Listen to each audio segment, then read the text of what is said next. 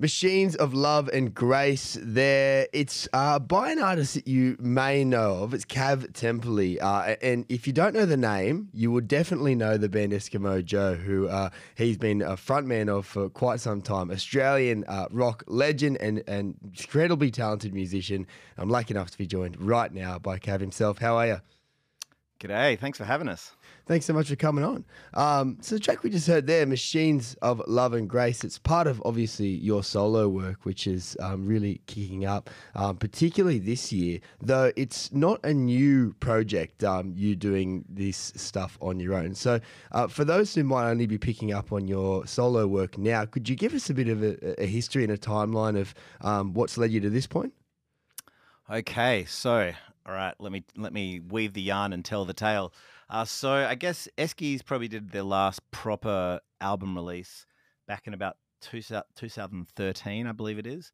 Um, and we we weren't planning on like breaking up as a band or doing any of those things, but everyone just wanted to go off and do some other projects.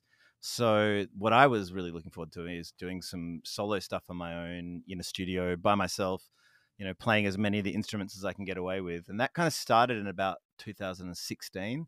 Um, and now, fast forward to this year, and I'm finally releasing my second album, which feels really good because, you know, if you start to, you know, take some little baby steps into the world of who are you as a solo musician. I mean, I love the, what I do in Eskimo Joe, but um, but you've just you kind of got to find your own thing, and uh, by the second album, you do feel like you know the the solo artist's skin is fitting a little bit more uh, tightly, so uh, it feels good. This record.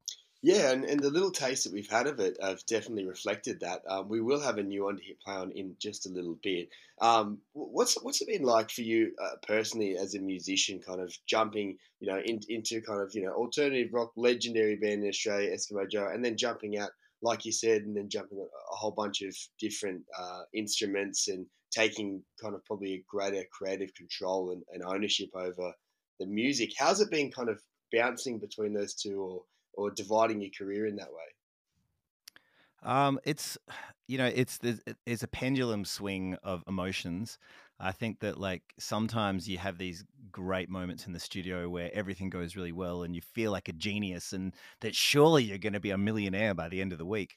Um, and then other weeks it just goes terribly and you sit there looking at yourself going, this is awful. What, am I actually going to put this music out? Um, but you know, when the dust settles, you look back on all those days, and you know you you're getting somewhere bit by bit. Um, I guess when you're in a band with a bunch of other people, you've got all these people who pull their weight. You know, if you're lucky. Um, in Eskimo Joe, we are definitely a sum of our parts. Everybody jumps in there and plays the drums and the piano and everything, and just tries to make the best possible song every time we we make a record.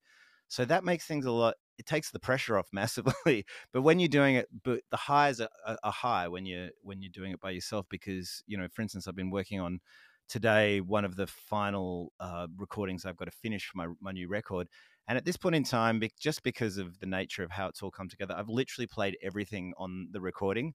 Uh, and it just it feels really good but it's it takes a really long time because every time you sit down to record something you've got to write a part and if you've got a whole bunch of people doing that in a room with you it all happens a lot quicker. Yeah and and you mentioned it there the album that you've got coming up in the works it's going to be your second release um, would you say for the, for the project itself this is kind of the biggest push that you've given it yet uh, in terms of the, the time and space you're willing to, to dedicate to it or you're able to i should say yeah, for sure. I've I've just always felt up to this point in time that I didn't want to, um, you know, ruin any projects that might be going on for Eskimo Joe. And um, like I said, this is my second solo album, so I feel like I've got a bit more of a handle around what I'm actually doing. Uh, and and who I am as a solo artist. So you know, Eskimo Joe, we're we're doing a big tour this year, but it's like a retrospective thing of our two albums, "A Song Is a City" and "Black Fingernails Red Wine." We're going to play them back to back um, uh, in all the capital cities in about September, October. Um, so, but apart from that, we're not really doing anything new. So I feel like we, in respect to Eskimo Joe, I can put a bit more energy into it. Yeah, definitely. I mean, it's it's it's two such big things to be dividing yourself between. Um, uh, but it's also we're talking just off air uh, that it's not the only thing um, that you do. Uh, you're running a label, I believe. Um, uh, or, or, your own. You've started your own label. You've got a podcast. um, a whole bunch of other things in the works. What's it like, kind of juggling the lot? Uh, yeah, we don't have a label as such. We, um, I don't think it's a great time in history to start a record label. We did have one with Eskimo Joe, but no, we have a thing. Myself and my wife have this thing called the Temple Collective, and really, the Temple Collective is everything that we do outside of Eskimo Joe. Um, so me and my wife work on all of the solo stuff together. You know, we're kind of like a you know Mar and pa cottage industry. You know, working away at it, and it's it's great. Works really well. Um, but we also do uh, songwriting workshops. So we do a lot of um, education stuff, which I'm really passionate about. Like, especially, I love talking to anyone about songwriting, but uh, I love talking to people between 13 and 17 because I feel like they're really crucial ages of how you can learn some really good skills of, you know, how to write a, a song in a room full of people you never met before. So we do that. And then I do production and writing for other people as well under the Temple Collective umbrella. Um, and um, we also have a podcast uh, that we were doing uh, called Hat Jam, um, and that was going all the way up until the pandemic happened. And then we literally did the last episode with Ben Lee in um, LA. And then I got on a plane and came home. And a week later, the whole world was shut down. So, um, yeah, so we do podcast stuff and we'll be doing some more podcast stuff in the future, but we haven't been able to travel. So that's been pretty hard. Yeah, indeed, it's made made everything hard. But um, but you will be just about to travel uh, on tour uh, as part of the the 2022 tour for your solo project. Um, where can people expect to see you, and what are you expecting out of this one? Um, well, I'm, it starts off as a massive regional tour. So I'm going on Wednesday, I head over to kind of Bendigo and, you know, that whole Victorian area over there. And then I'm going to then I head up to New South Wales and do, you know, Newcastle and all those areas around there, like Tamworth and Dubbo and all those places. Um, so it's like a 30 date regional tour that I'm starting, uh, going all over the country. And it's just going to be me with my acoustic guitar, a kick drum, and then I've edited together all of this um, crazy, like silent horror films that I project in the background and it ends up looking like this weird David Lynch kind of you know uh, visual experience. But it all helps tell the story uh, stories behind the songs funnily enough. And I'll be playing a bunch of stuff from All Your Devotion which is my last record and then a bunch of songs from the new record uh, Machines of Love and Grace. But I'll also be um, playing a whole lot of songs from my Eskimo Joe back catalog um, how the songs sounded before I you know turned them into the big Eskimo Joe songs, you know, and love. So when I would originally sit down with the band, I'll, I'll, I'll have an acoustic guitar and I'll just go, oh, I've got this idea for a song, and and then we'll turn it into an Eskimo Joe song. So I'm going to play people what those songs sounded like before they, you know, became the big stadium bangers that they that hopefully everybody loves. I, I know for a fact that everybody loves them, and I think it would be such a cool experience to kind of um, witness the, the, the genesis of that music in a way. Uh, I think would be a, a very very unique experience. Well, songs also go on these these journeys, you know. Like for instance, uh, "Foreign Land." When I was we, I wrote that song. I started writing that song when uh, we are in New York. We are playing this big gala, and um, Heath Ledger passed away, and he was meant to be like this, you know, person of honor at, at the gala event. And you know, he was this really young, talented guy from Perth, Western Australia, where we were from. And it, it turns out he died streets away from where I was walking that afternoon in New York.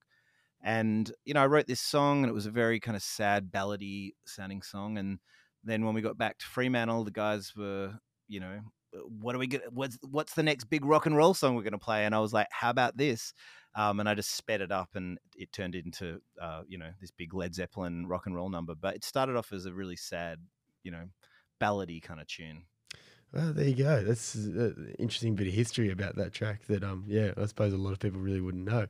Um, if you have just tuned in, uh, you're speaking, well, I, Amos Snow, am speaking with Cav Temperley uh, about his solo work, work with Eskimo Joe, and a whole lot in between. Um, now, Cav, if, if we could kind of zoom out a bit, one thing I think it's it's important to chat about when we have the opportunity to speak to someone like you um, is, is kind of your reflections on Australian music in general. Um, obviously, we're big proponents of it at Homebrewed, and, and you would be too. Uh, having been in and around the industry for so long and, and had such a contribution to it. Uh, now you have this kind of benefit of being able to look back down the years and, and see how things are developing and kind of maybe compare where they're at now to when you came up um, and those kind of things. Are there big takeaways for, for someone with your kind of experience and wisdom, uh, when you look at what we're seeing in terms of Australian music today, uh, more generally, to when maybe you guys started out? Well, uh, I guess you know the biggest obvious difference is that uh, the gatekeepers were the record labels back in the day, and they had the money to help people make records. Um, now the streaming services, I guess, are the gatekeepers, and uh, they're not really giving anyone money to make records. But uh, it's certainly been a shifting sand between those two moments in time. And what's really encouraging is, you know, it hasn't stopped any great music being made in Australia, but um, the next generation of musicians coming up uh, seem to we seem to be moving out of this shifting sand era into this era where the bands are a lot more savvy on how to um, you know work this new way that we interact with our fans um, and it's a really tricky one because um, you know fan interaction is not something that band on fan should really do in that way. It's it actually doesn't work very well. You need a middleman. You need your record companies and your publishing companies to kind of go, hey, these guys are great, um, and people like yourself, you know, to play music and be like, I love this band, I love this record. Um, so that's a really important uh, part of it, and I guess we're just moving into how that new relationship works. Now we have this people. Uh, let's not call them fans. Let's call them music lovers. You know, the people who who love music how they interact with music now um, is very direct. And um, what's really interesting is, yeah, this new generation seems to be a lot more native. Um, I'm putting out this record. I'm I'm having to do a whole lot of things I've never done before, and and things are always changing. The way that we release records and how we promote ourselves is always changing. But I feel like we've come to uh, a, a, new phase where the the sand has stopped shifting, and um, people are starting to get their head around it. Yeah, it's it's it's definitely been you know like a, a transformative period, I suppose that, that you've definitely taken um, a, a, big role in.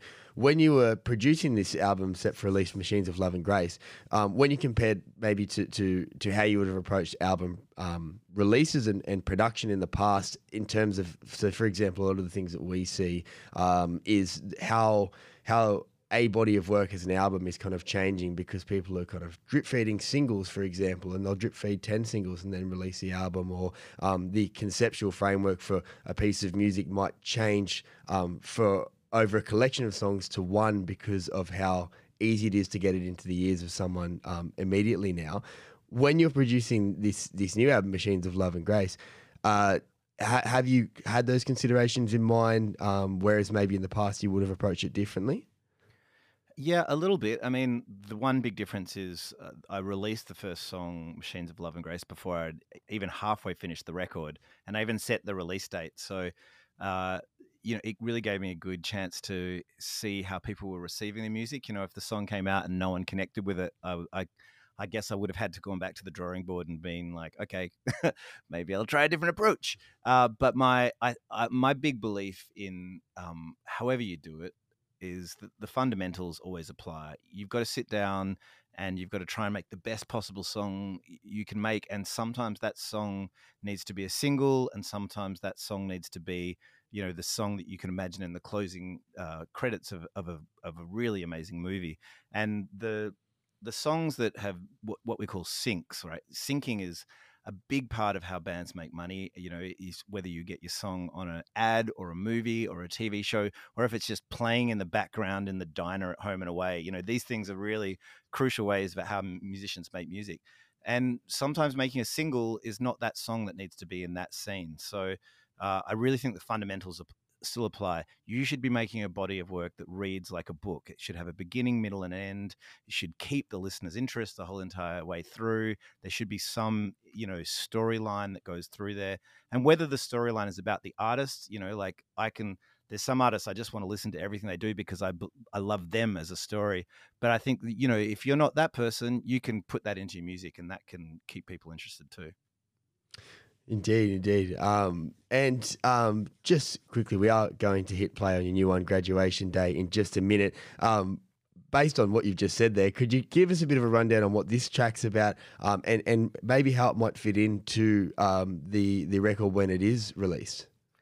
Well, the whole album uh, ended up becoming like this documenting of the last two and a half years, which was I don't know if you noticed a global pandemic going on, uh, and you, I couldn't help but write down my version of that experience. so all the songs from Machines of Love and Grace, which is the title track that came out, uh, which is was about our intimate addiction to technology, um, and to Graduation Day, which is really about you know me being back in Fremantle where I live, which is really a very small town, um, and you know seeing a whole lot of people doing the same old thing that they always did, and the song itself, Graduation Day, is about the Fremantle traffic bridge and how you know on graduation day we all used to like in high school when you graduated you would go down to the Freo traffic bridge and jump off into the river and be like woohoo! It was this rite of passage. Um, so I was just remembering all of these things and uh, and so this particular song is is this nostalgic look at my hometown but also remembering because being stuck in for, for two and a half years, I was like, "Yikes! I really got to get out of this place." You know, you you feel a little bit claustrophobic, and and I had to get out of you know Freo to sell my wares and to tell everyone around the world this is what I do. And Katie, who who guests on the song, uh, had to do a similar thing, and so we both kind of tell our story in the in in the song. She went to New York, and it was all very depressing, and came back again, and and found happiness, and you know, uh, but yeah, we put it, we framed it in this kind of love story between these two people of someone who left and someone who stayed behind. Um, and how it fits into the record is, yeah, it's it's just another part of the documenting of what I went through in the last two and a half years. Well, there we go. I mean, you can take that information um, and have it front of mind when you listen to this next one. Um, Cav Temperley, thank you so much for coming on the Homebrew and having a chat. It's been a real treat. We can't wait to catch you on this regional tour um, and and see what else the rest of this record has in store for us. Thank you so much for chatting to us. I really appreciate it. Cheers. This one is graduation day. You're on Homebrewed.